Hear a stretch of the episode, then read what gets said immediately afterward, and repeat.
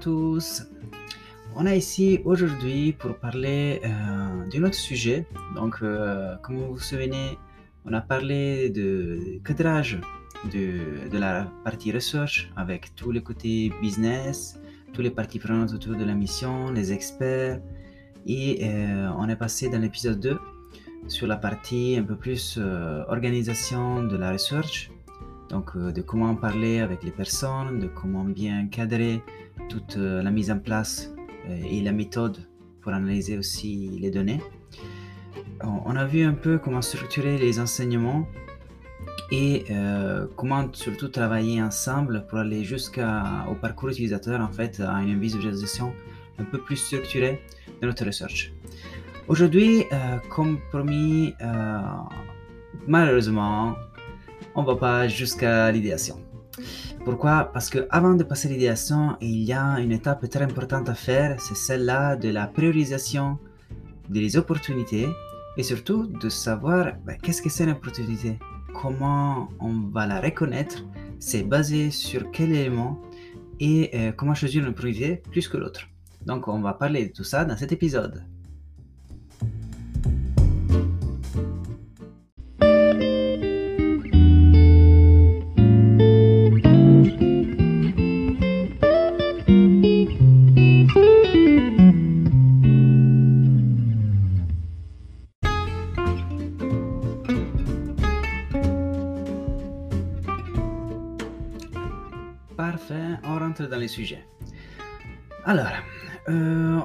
Donc euh, un petit peu à voir, euh, ben, avec tous les datas qu'on a, on, les a analysés justement pour se souvenir un petit peu. On avait bien cadré notre sujet par rapport euh, ben, au l'objectif principal que notre target doit accomplir.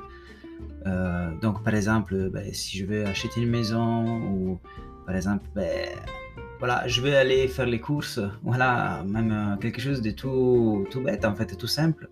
On doit quand même cadrer notre objectif à atteindre et euh, on doit vraiment euh, parler de comment notre target, notre cible, il atteint cet objectif. Donc une fois qu'on avait fait ça, euh, on avait parlé aussi de comment encadrer toute la partie euh, objectif du business, les besoins du business, avec les problèmes hypothétiques qu'on qu'on avait définis de notre cible. Et euh, grâce à ça, on a pu faire le, le protocole de research avec l'équipe et donc interviewer directement les, les cibles. On, a, on est arrivé à ce point-là et euh, en, ana- en analysant tout ça, on s'est rendu compte donc qu'on avait des, des enseignements clés en fait qui restaient plus des autres. Et donc, on pourra dire, ben, sont celles-là les opportunités. On peut dire oui et non. En fait, une opportunité, avant de- surtout de partir en idéation, c'est quelque chose en fait de constitué, constitué de... Là, je fais mon, petit blagueur. Donc, euh, je coupe pas quand je me trompe. Euh, donc, une, une opportunité, c'est quoi? Euh, En fait, c'est constitué de trois éléments surtout. C'est très important. Donc, d'un topic, donc d'une thématique vraiment liée à l'enseignement clé. Donc, si par exemple, je sais pas, euh, une opportunité reliée à une thématique, euh, comme par exemple euh, le côté administratif. Donc voilà, ça c'est l'administration, ça c'est un topic, c'est une thématique, un topic en anglais, euh, relié en fait peut-être à une phase du parcours en fait que la cible elle fait pour atteindre son objectif.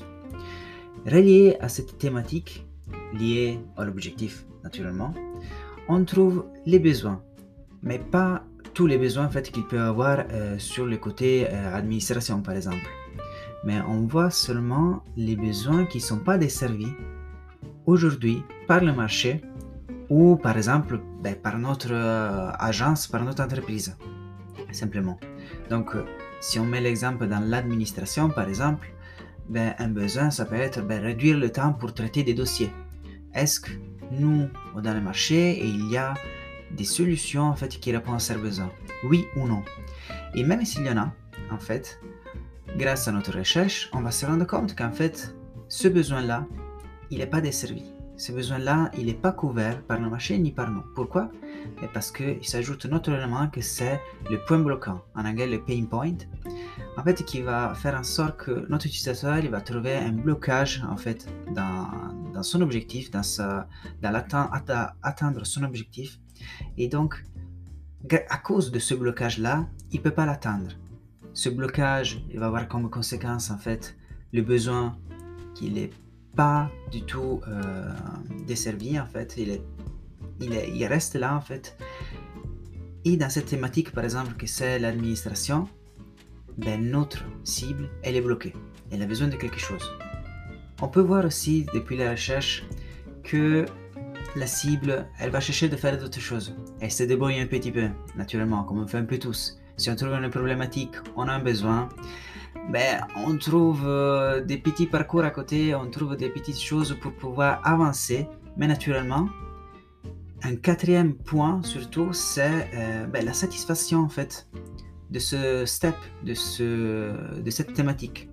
Est-ce que la thématique de l'administration, elle est satisfaisante pour l'utilisateur, pour notre cible? Et là, on rentre aussi naturellement dans le côté priorité.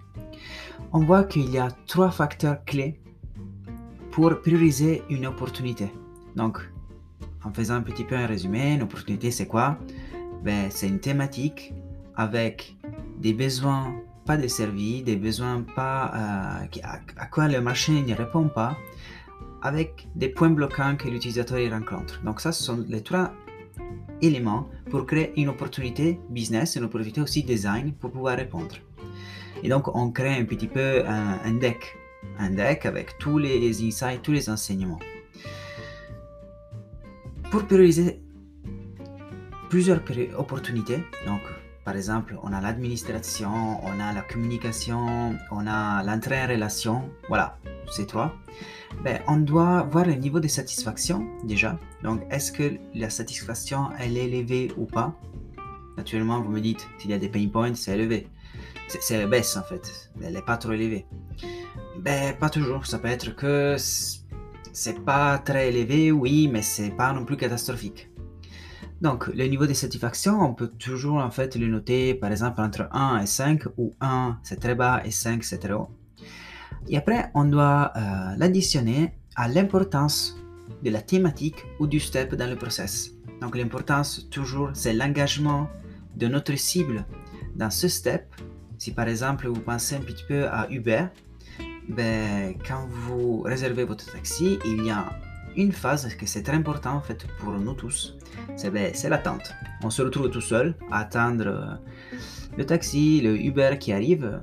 Et en fait, qu'est-ce qu'ils ont trouvé En fait, un besoin c'était ben, de savoir euh, où euh, l'Uber il était pour estimer un petit peu l'heure et savoir aussi connaître à quelle heure j'arrivais à ma destination. Ben, ils ont fait quoi? Ben, ils ont vu que cette phase était très importante parce que c'était très engageant, c'était très anxiogène pour, notre, pour l'utilisateur. Donc, ben, simplement, comme on retrouve aussi dans Uber Eats, ben, ils ont fait voir en illustratif un petit peu le parcours du, du chauffeur qui fait avec la voiture pour arriver vers toi. Donc ça, c'était une solution à apporter parce qu'il y avait un niveau de satisfaction très très bas et une importance très très haute. Donc déjà là, on se rend compte qu'une opportunité est la priorité d'une autre si le niveau de satisfaction elle est il est catastrophique, donc par exemple il est à 1, et le niveau d'importance de ce step, ben, il est au maximum, par exemple 5. Et on voit qu'il y a un gap, il y a une différence entre les, les deux éléments. Ça veut dire que là, il y a un moment clé et un moment de blocage aussi. Et à partir de là, on sait que c'est une opportunité clé et une opportunité où on doit aller tout de suite pour augmenter naturellement la satisfaction client et pour pas les perdre. Et autre élément vient s'ajouter, donc on va additionner satisfaction plus l'importance. L'importance naturellement elle peut être négative, c'est pour ça qu'on a euh, la différence. On va multiplier tout ça par la fréquence. Donc si par exemple ben, on voit que notre, pendant notre recherche il n'y a que voilà, une, deux personnes sur 15 qui nous ont dit qu'ils ont des problématiques sur cette thématique et donc des besoins pas desservis, ben, on voit bien que ça va avoir de l'influence sur la priorisation de l'opportunité. C'est une opportunité toujours parce qu'il y a un niveau de satisfaction très bas avec une importance, avec des enseignements naturellement. Mais à cause de la fréquence, donc pas tout le monde, tous les cibles, tous les targets, ils, ont eu affaire avec cette opportunité, cette problématique surtout. Mais on doit un petit peu la prioriser un petit peu moins. Donc, qu'est-ce qui fait que l'opportunité elle est priorisée au maximum? Simplement, niveau de satisfaction très très bas, niveau d'importance et d'engagement dans ce step-là très très haut, et une autre fréquence de cet événement dans la vie, naturellement, dans l'expérience de notre cible quand il veut atteindre son objectif. Donc, grâce à tout ça, on peut prioriser l'opportunité, le mettre en valeur et décider grâce au business et grâce au design, donc grâce aux data, aux vraies data qu'on a fait grâce à la recherche, ben, quelle opportunité, donc quel challenge porter en idéation. Donc on prend le deck, par exemple administration, le besoin relié à cette partie administration ou communication par exemple, et le point bloquant. On fait un deck et maintenant on dit, ok, on se concentre sur ça avec toute l'équipe, toute l'équipe de la mission. Et qu'est-ce qu'on va faire? Comme on avait dit l'épisode avant, on va euh, créer des stories en fait. Donc c'est grâce à ça, que, grâce à des stories ou des job stories, naturellement, on va définir, on va cadrer un petit peu euh, le besoin de l'utilisateur. Donc, pour avoir le résumé, c'est quoi un insight dit dans cette euh, façon-là? Ben, C'est le moment, donc quand?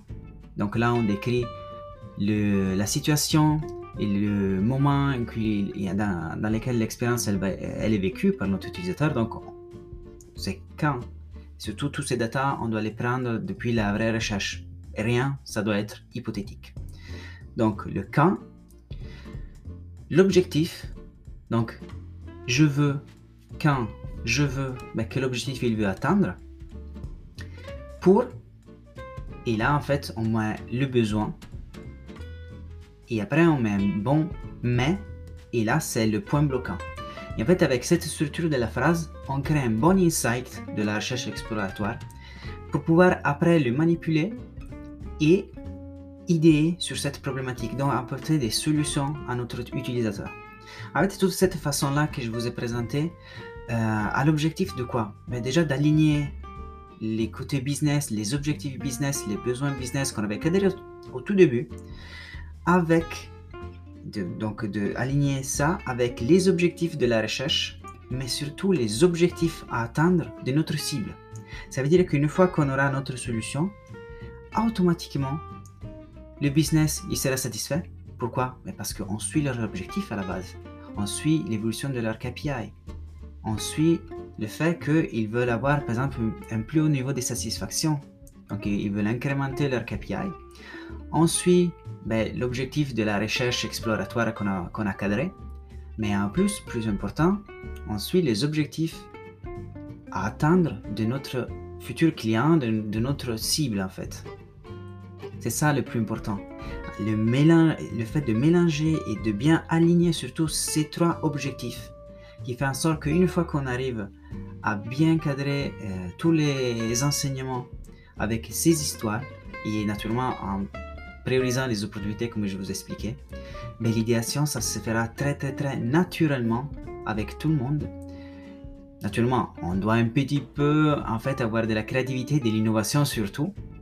Mais une fois que la problématique, le camp, l'objectif, le besoin et le point bloquant bien défini, le reste, c'est vraiment un pur plaisir en fait pour nous de travailler parce qu'on sait tout en fait, on s'est basé sur des vraies données et notre stratégie il peut prendre forme. Donc la stratégie business elle est basée sur des vrais besoins utilisateurs, de vrais besoins cibles et donc notre futur business il peut être déjà viable et désirable en fait pour ce côté-là. Naturellement, on devra penser à tous les côtés un peu plus comme les revenus, les partenaires, donc tout le côté un peu plus business model. C'est normal. Mais la stratégie sera basée vraiment sur des besoins du marché qui ne sont pas encore desservis. Et donc, les, surtout les, les possibilités de réussite de ça, ça va être plus élevées parce que les risques, on les a déjà pris, on les a déjà pris avec nos hypothèses du début. et on l'a déjà vérifié, pas validé, parce qu'on ne dit pas validé, on dit vérifier les hypothèses. Et une fois qu'on a, qu'on a vérifié nos hypothèses par rapport au comportement des, cibles de nos, de nos futurs clients, ben on va être sûr, pour le moment encore à 50%, voilà, que notre futur business, il va marcher. Pourquoi je dis seulement 50% ben Parce qu'en fait, on doit encore tester nos solutions. Et ça, ça verra après. Donc, vraiment, le focus de tout ça, c'est de rester quand même humain, c'est de rester humble sur ce côté-là et avoir toujours l'objectif d'aider les autres. Là, je parle du business, des, parties prenantes autour, du business Canva, des business model. C'est cool, c'est normal. Si on veut aider quelqu'un, on doit avoir aussi euh, un bon business qui roule derrière, parce que sinon on peut rien délivrer, on peut pas délivrer de la valeur.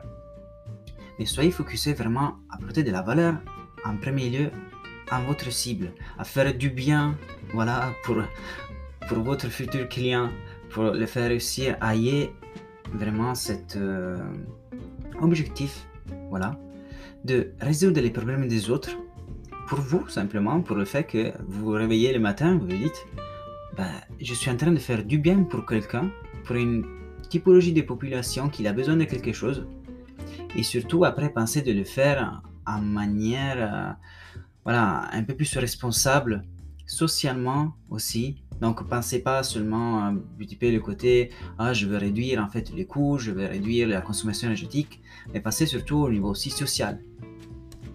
Ben, tous les côtés écologiques aussi, côté durable, ben, c'est pas que l'écologie, c'est pas que le green, c'est pas que euh, réduire les consommations énergétiques, mais surtout c'est de faire sentir bien les personnes humainement et euh, bien pour atteindre leur objectif dans la vie de tous les jours. Et le faire surtout en mode circulaire. C'est inutile qu'on va, on va développer une solution qu'après la cible doit jeter ou elle ne peut pas réutiliser.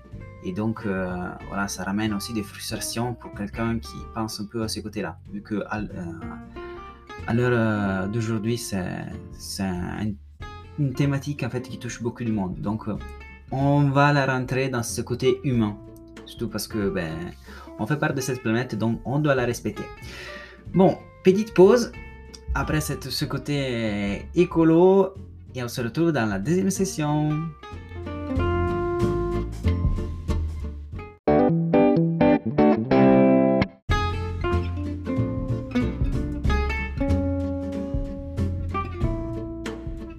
Parfait.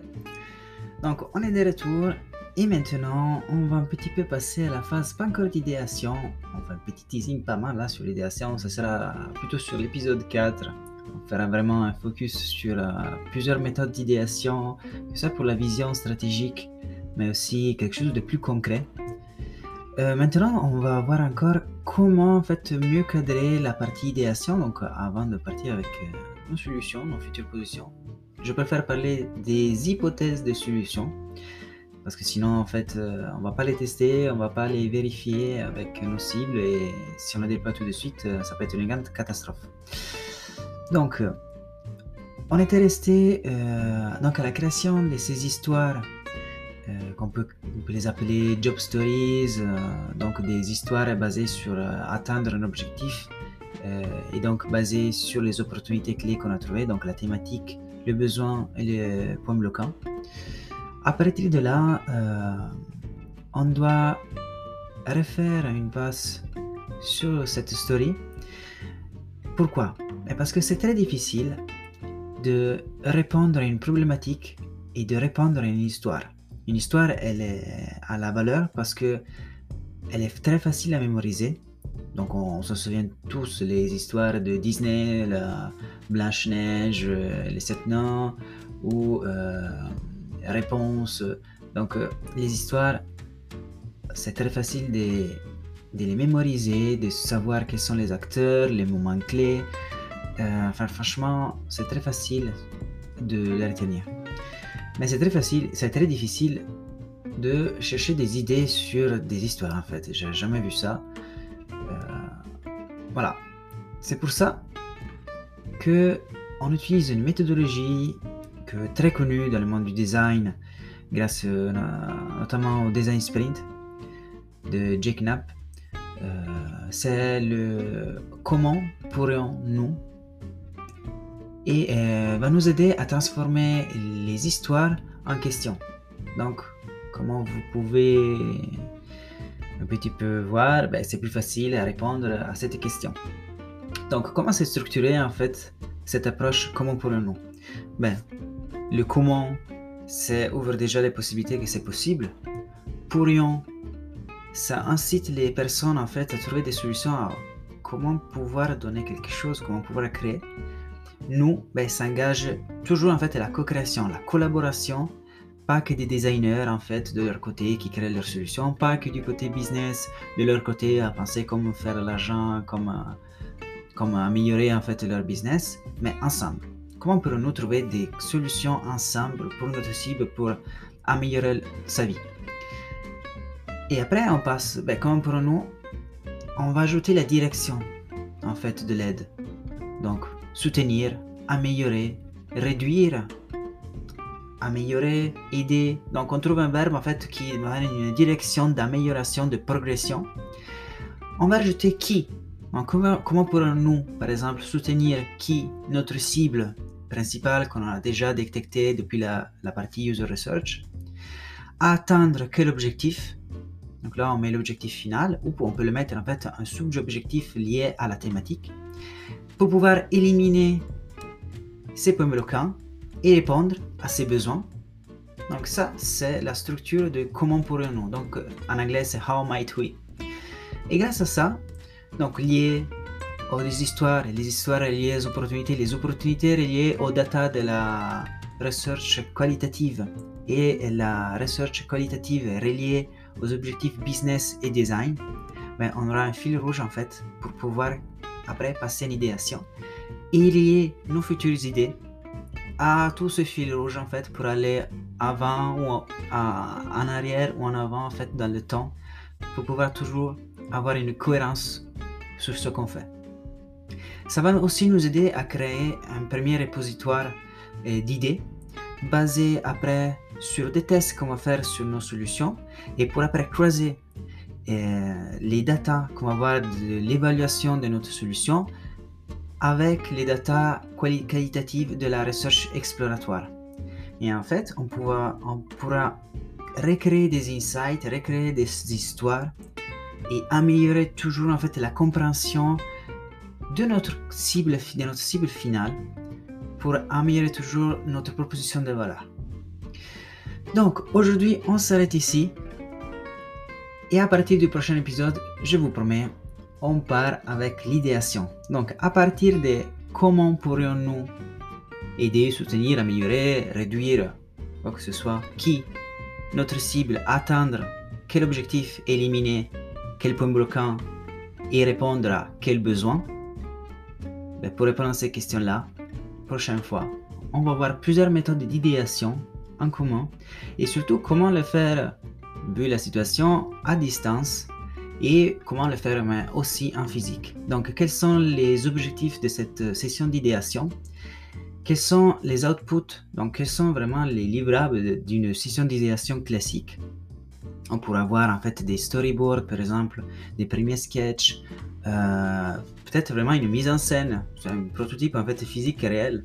Si on parle plutôt du service où il s'engage des personnes physiques dans des parcours physiques. On pense par exemple IKEA, et pas seulement des euh, solutions digitales. Donc, merci à tous, on se voit dans le prochain épisode, et merci, ciao ciao